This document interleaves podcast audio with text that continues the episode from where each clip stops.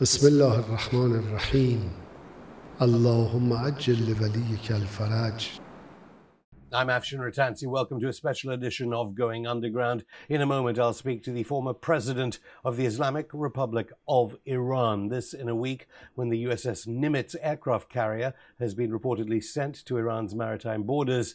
And Donald Trump's Secretary of State, at least for a few days, Mike Pompeo, the former CIA director, has made at the National Press Club in Washington, D.C., what has been seen as seemingly outrageous claims about Iran being now allied to Al Qaeda. Well, joining me from Tehran, the Iranian capital now, is the former president of Iran, Dr. Mahmoud Ahmadinejad. Thanks so much for uh, coming on. I've got to ask you right off the top, uh, uh, because I haven't spoken to you since, what did you make of the assassination of uh, Professor Mohsen uh, Fakhrizadeh, uh, not far from where you are right now, where you're talking to me from? بسم الله الرحمن الرحیم. اللهم عجل ولیک الفرج و العافیت و النصر واجعلنا من غیر انصاره و اوانه و المستشهدین بین یدیه. از ابتدای سلام داشته باشم به جناب و همه کسانی که این برنامه رو می‌بینن. امیدوارم که برای همه مفید باشه. خب ترور در درجه اول نشون دهنده ضعف و زبونی عاملان اونه. ترور به هر صورت و شکل توسط هر کسی و با هر هدفی قطعا محکومه هدف این ترور اخیر هم قطعا تضعیف ملت ایران و جلوگیری از رشد و پیشرفت ایران است I understand he was working on uh, coronavirus research. His assassination followed the killing of uh, General Qasem Soleimani. And uh, now, the last days of the Trump administration, they're talking about uh, Al Qaeda people in Iran, the need to attack Iran. What retaliation will ever will uh, will Iran's enemies expect from any attack on Iran? ملت با فرهنگ ایران در طول تاریخ هرگز به دنبال درگیری، جنگ و تهدید دیگران نبوده و نخواهد بود. اصولا استفاده از زبان تهدید در مناسبات ملی و بین المللی دورش به پایان رسیده. باور دارم که همه ملت ها در برابر چنین روی کردی قاطعانه مخالفت می‌کنن و اون رو محکوم می‌کنن. How uh, sure are you that uh, you are safe in Tehran if uh, Iran's enemies can assassinate scientists and uh, generals? خب این اتفاقاتی است که در هر نقطه جهان ممکنه بیفته. If the pressure continues from NATO countries, do you think that uh, Iran is getting closer economically, culturally, politically, its relations with uh, Moscow and with Beijing? Are they, are they getting closer? ملت ایران همیشه به دنبال داشتن روابطی دوستانه و سازنده بر اساس عدالت و احترام با همه ملت ها از جمله ملت چین و روسیه بوده اما دولت های این دو کشور تا کنون نتونستن مانع از اعمال تحریم ها بشن You mean that Russia and China have uh, failed to stop sanctions on Iran? بله همینطور گفتم I mean, Russia is saying Iran is now uh, enriching uranium to uh, rates that are much higher than the JCPOA would allow. خب که روزنامه ها نوشتن I mean, I'll get to coronavirus in, in a moment, but uh, the U.S. aircraft carrier Nimitz has been sent to Iran's maritime borders. You have the boss of Trump's Pentagon making accusations against Iran. How would Iran cope with U.S. bombing in the last days of a Trump presidency? همونطور که قبلا بارها گفتم سیاست های عمده آمریکا از جمله مسئله مهمی مثل جنگ توسط هیئت حاکمه پشت صحنه آمریکا تصمیم گیری و اجرا میشه و رؤسای جمهور نقش تعیین کننده در اون ندارن. من از مجموعه تحولاتی که داره اتفاق میفته و اخباری که داره منتشر میشه برداشتم اینه که یه جنگ جدیدی داره به منطقه بسیار حساس خاورمیانه تحمیل میشه. بر همین اساس نامه نوشتم به سران منطقه و اونها رو از عواقب چنین جنگی برحضر داشتم و از اونها خواستم که تلاش کنند برای جلوگیری از این جنگ و نسبت به صدمات و خسارت های ناشی از این جنگ برای همه ملت های منطقه هشدار دادم. You know that when Joe Biden was vice president, President Obama bombed, some say destroyed, Africa's richest per capita country, Libya. How will Biden make any difference to Iran US relations? He's, of course, a very good friend of Israel. قبلا در سالات قبلی پاسخ دادم به شما از نظر ما تفاوتی نمیکنه چه کسی در آمریکا رئیس جمهور باشه چون سیاست های اصلی آمریکا توسط هیئت حاکمه پشت صحنه اتخاذ میشه. شما هفتاد سال گذشته رو نگاه بکنید جنایت های زیادی علیه بشریت و جنگ ها و تحمیل های زیادی از ناحیه دولت های متوالی آمریکا اتفاق افتاده و هر کدوم از این حزب ها بودن معمولیت رو انجام دادن. یعنی در دوره ریاست هر کدوم از دو جناح آمریکا یا یکی از این دو حزب اتفاقات مشابهی تکرار شده بنابراین انتظاری نیست که در آینده این تکرار نشه و تفاوت نمی‌کنه چه کسی رئیس جمهور باشه If it is the military industrial complex uh, that controls the USA, which is what you're saying, what did it make you feel when you saw the pictures of the attempted insurrection in Washington? That came after you wrote the letters uh, appealing for peace. مسائل داخلی آمریکاست. اینا خیلی ارتباط به سیاست های بین الملل نداره. They had a lot to say when there was uh, demonstrations on the streets of Tehran. بله اونا در سیاست خارجیشون در همه کشورها دخالت میکنن.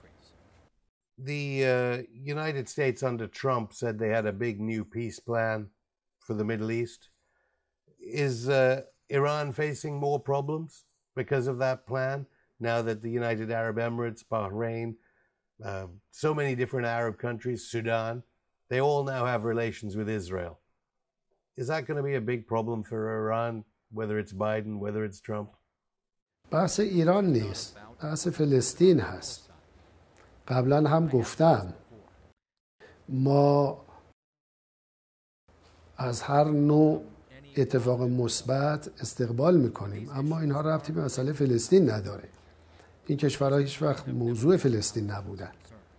کما اینکه ده ها کشور از جمله اعضای دائمی شورای امنیت قبلا روابط داشتن با رژیم صهیونیستی اما مسئله فلسطین حل نشد.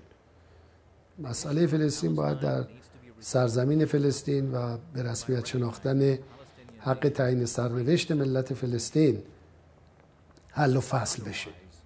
والا کشورهایی که دخالتی در مسئله ندارن اقداماتی انجام بدن چه تفاوتی می‌کنه؟ And so you don't expect any difference as regards Palestine under Joe Biden. بستگی به این داره که شما وضعیت امروز رو چطور تحلیل می‌کنید و تصورتون از واژه تغییر چی هست؟ فکر می‌کنم هیئت حاکمه آمریکا فارغ از اینکه کدام یک از جناها در ریاست جمهوری یا مراکز قدرت باشن همیشه به دنبال تأمین منافع خودشون بودن. اونها هرگز و هرگز به دنبال تأمین منافع و حقوق اساسی ملت فلسطین نبودن. تاریخ هفتاد ساله به روشنی این مسئله رو نشون میده. Many say that a nightmare for NATO in Washington would be if Saudi Arabia and Iran became friends. Some people said that uh, General Qasem Soleimani was carrying a note of some kind of discussion for better relations.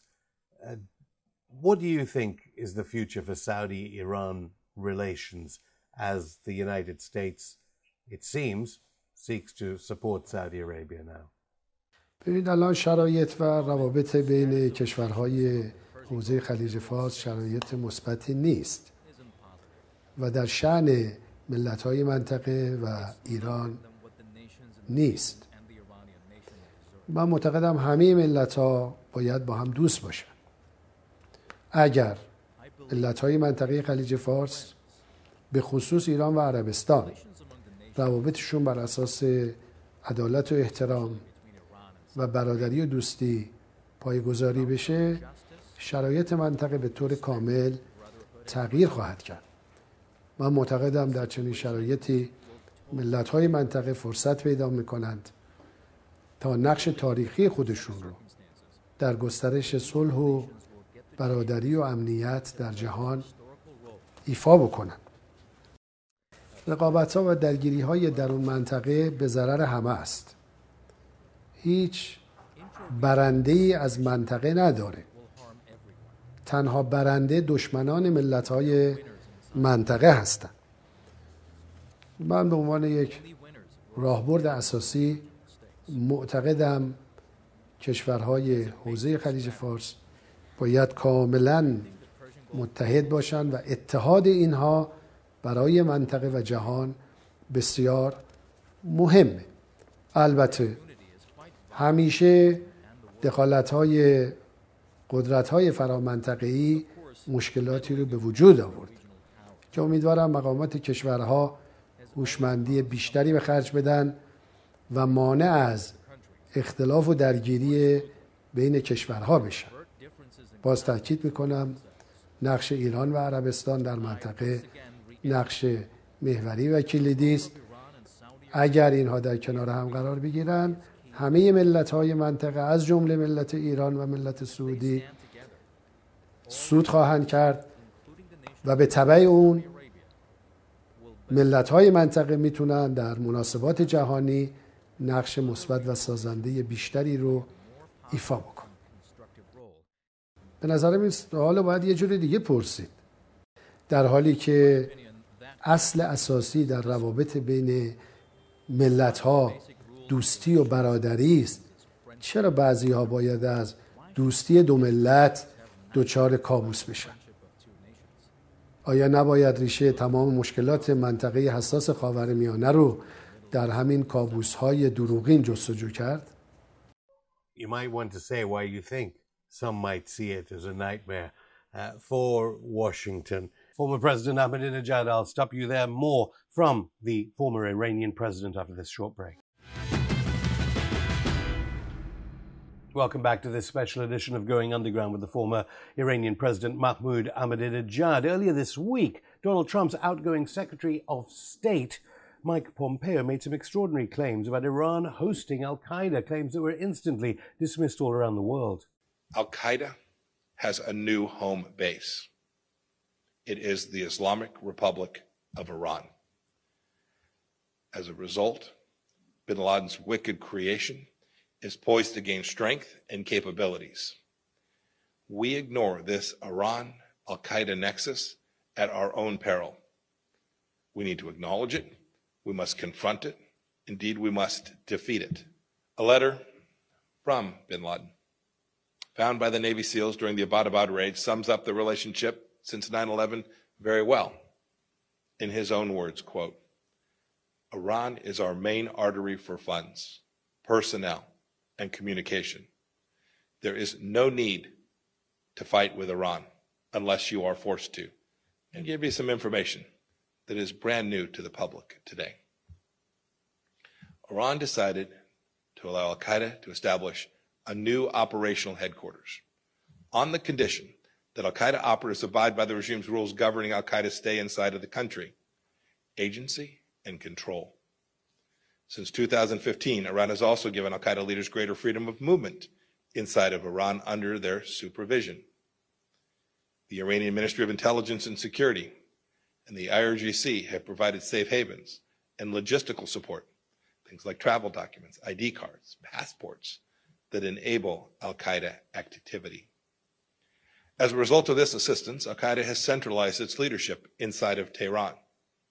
Ayman al Zawahiri's deputies are there today. And frankly, they're living a normal Al Qaeda life. Tehran has allowed Al Qaeda to fundraise, to freely communicate with Al Qaeda members around the world, and to perform many other functions that were previously directed from Afghanistan or Pakistan. Al Qaeda now has time. Because they're inside of Iran, they have access to money. They have a range of Iranian support. They now have new tools for terror. You now have the world's state, largest state sponsor of terrorism, the Islamic Republic of Iran, as the home base for Al Qaeda. They are partners in terrorism, partners in hate. This axis poses a grave threat to the security of nations and to the American homeland itself. I would say Iran is indeed the new Afghanistan as the key geographic hub for Al Qaeda. But it's actually worse. Unlike in Afghanistan, when Al Qaeda was hiding in the mountains, Al Qaeda today is operating underneath the hard shell of the Iranian regime's protection. Well, I'm still here with the former president of Iran, Dr. Mahmoud Ahmadinejad. As we've just heard, if someone is watching this interview in a uh, NATO country, they will know that their main media tells them your country is not a democracy. It is executing people, human rights violations. It is uh, uh, a brutal country that funds terrorism all around the region. What do you say to people who watch that on the news every day when Iran is mentioned? حق تعیین سرنوشت یه حق خدادادی است و هیچ فرد گروه و قدرتی تحت هیچ عنوان. حتی به بهانه تأمین امنیت اجازه نداره این حق رو محدود بکنه یا سلب بکنه. حوادثی که این روزها در دنیا اتفاق افتاد و شما بهش اشاره کردید در واشنگتن و جاهای دیگه نشون داد که ما تا رسیدن به دموکراسی حقیقی راه طولانی در پیش داریم. در طول تاریخ فلسفی تشکیل حکومت ها تأمین امنیت و آزادی برای ملت ها بوده.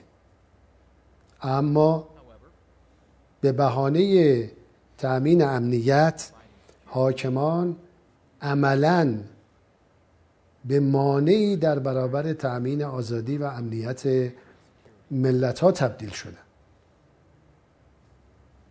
جهان به اندیشه نگاه و طرحی نو نیاز داره What, what sort of plan is is that? You you have elections coming up, of course, in Iran in a few months' time. من در صحبت های گوناگون بخشهایی از این طرح رو اعلام کردم طرحی که حقیقتا اراده ملت ها حاکم باشه و پایه ارتباطات بر انسانیت دوستی و محبت باشه انحصار در قدرت انحصار در آزادی و انحصار در ثروت در هم شکسته بشود و قدرت و ثروت و آزادی متعلق به تک تک انسانهای روی زمین باشه امروزه تمرکز ثروت قدرت و آزادی در دست عدهای خاص در کل جهان فرصتی برای آزاد شدن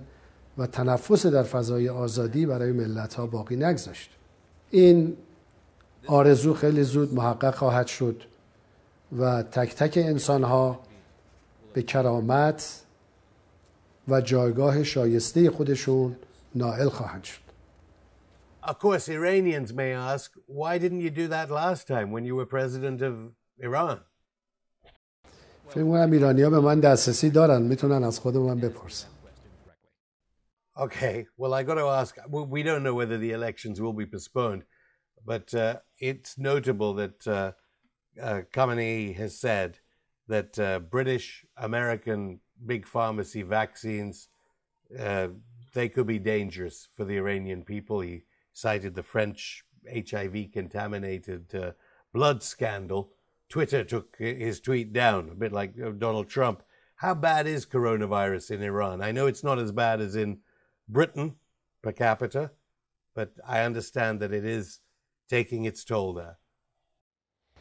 اطلاعات رو مقامات رسمی دائما اعلام میکنن. Well, we're getting some reports of coronavirus from Yemen, the world's worst humanitarian crisis, according to the UN.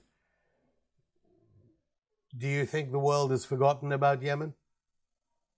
من فکر کنم مردم یمن امروز تحت تاثیر زیاد خواهی ها و بدخواهی های دیگران سنگین ترین فشارها رو دارن تحمل می‌کنن. باید به سراحت بگیم مردم یمن امروز مظلوم هستند. زیر ساختاشون داره از بین میره. جوانها زنها کودکانشون دارن کشته میشن. فقر توسعه پیدا می‌کنه و کشورشون داره عقب میفته من با نگاه انسانی احساس مسئولیت کردم. نامه دادم به دو طرف درگیری و اعلام آمادگی کردم برای کمک به حل مشکل و پایان جنگ. فکر می‌کنم همه باید نگران سلامت و حیات اجتماعی مردم یمن باشیم. You see, I know you wrote to Saudi Arabia's Mohammed bin Salman, but Britain says it gives aid to Yemen and has a strict weapons export regime and trains the uh, they have RAF trainers to train the Saudi pilots. So Britain gives aid and weapons. هر کس در دنیا جنگی رو آغاز کنه یا تحریک بکنه به جنگ یا تلاش کنه دامنه آتش افروزی رو توسعه بده اقدامش قطعا ضد انسانی و غیر قابل قبول هست هر کس با هر هدفی این کار رو انجام بده محکومه But you didn't write to Boris Johnson. بله من به دو طرف و دبیرکل سازمان ملل نامه نوشتم و از دبیرکل خواستم که شرایط رو برای برقراری صلح آماده کن. البته برقراری صلح یه وظیفه انسانی است. هر کس می‌تونه کمکی بکنه باید انجام بده. و هر کس که دستی در آتش افروزی داره باید متوقف کنه. از خدای متعال برای همه ملت ها امنیت و صلح و پیشرفت و همزیستی مسالمت آمیز مسئلت داره. The daughter of Qasem Soleimani gave a world exclusive interview to this program. And she said that because of Julian Assange, who is imprisoned here in London, we know, she said, that uh, the US government was on the same side as Al Qaeda in Syria. What do you think about the case of Julian Assange, and do you think that Britain will kill him in jail here? اطلاعات کافی درباره موضوع آسانج منتشر نشده و من قادر به قضاوت در مورد ایشون نیستم. اذن من یه پیامی به شنوندگانتون بدم. شرایط امروز جهان در شعن هیچ انسانی نیست. بیش از نیمی از مردم جهان در فقر به سر می‌برن و اکثریت مردم جهان تحت تهدید امنیتی و فشارهای نظامی قرار دارند انحصار در قدرت و ثروت و رسانه فرصتها رو از ملتها و آهاد مردم سلب کرده. امروز مدیریت جهان بر پایه داروینیسم سیاسی داره جهان رو اداره می‌کنه. معنای این حرف اینه که اگر کسانی می‌خوان قوی باشن باید دیگران ضعیف باشن. اگه می‌خوان برخوردار باشن دیگران باید فقیر باشن. اگر می‌خوان عزتمند باشن دیگران باید حقیر باشن. این تفکر تفکر ضد انسانی است و جهان رو به وضعی در آورده که مسابقه تسلیحاتی هم امنیت رو از همه گرفته و هم بخش مهمی از منابع و ثروت ملت ها رو صرف خرید تسلیحات می‌کنه. و تسلیحات جز برای کشتن انسان ها نیست من با این مدل اداره کردن جهان مخالفم و باور دارم که همه انسان ها و ملت ها می توانند در دوستی، صلح و برادری زندگی کنند. هیچ احدی نباید به دنبال سلطه بر دیگران باشه. به دنبال چپاول ثروت دیگران باشه. همه باید تلاش کنیم تک تک انسان ها محترم باشند از ثروت طبیعی که خدا قرار داده به طور مساوی استفاده کنند و هیچ کس تحت سلطه دیگری نباشه. ما باید جهانی بسازیم که تک تک انسان ها بتونن آرزو کنن و آرزوهاشون برآورده بشود و بتونن استعدادهای بینهایتی که خدا در وجودشون قرار داده شکوفا بکنن و همه به هم خدمت کنن همه دوست هم باشن و همه یار هم باشن Just one question finally. Uh, are you going to stand at, at the June election? Do you want to become president of Iran, yes or no, in June? قبلا به این پاسخ دادم امروز مسائل مهمتری پیش روی ماست باید به اونها بیاندیشیم در وقت انتخابات هم مسائلی هست که اگر لازم شد با مردم در میان خواهم گذاشت. من یه بار دیگه سال نو رو به جنابالی و همکارانتون و همه ملت ها تبریک میگم و برای همه آرزوی سلامتی خواهم. Former President, thank you. موفق باشید انشاءالله. با امید دیدار بعدی.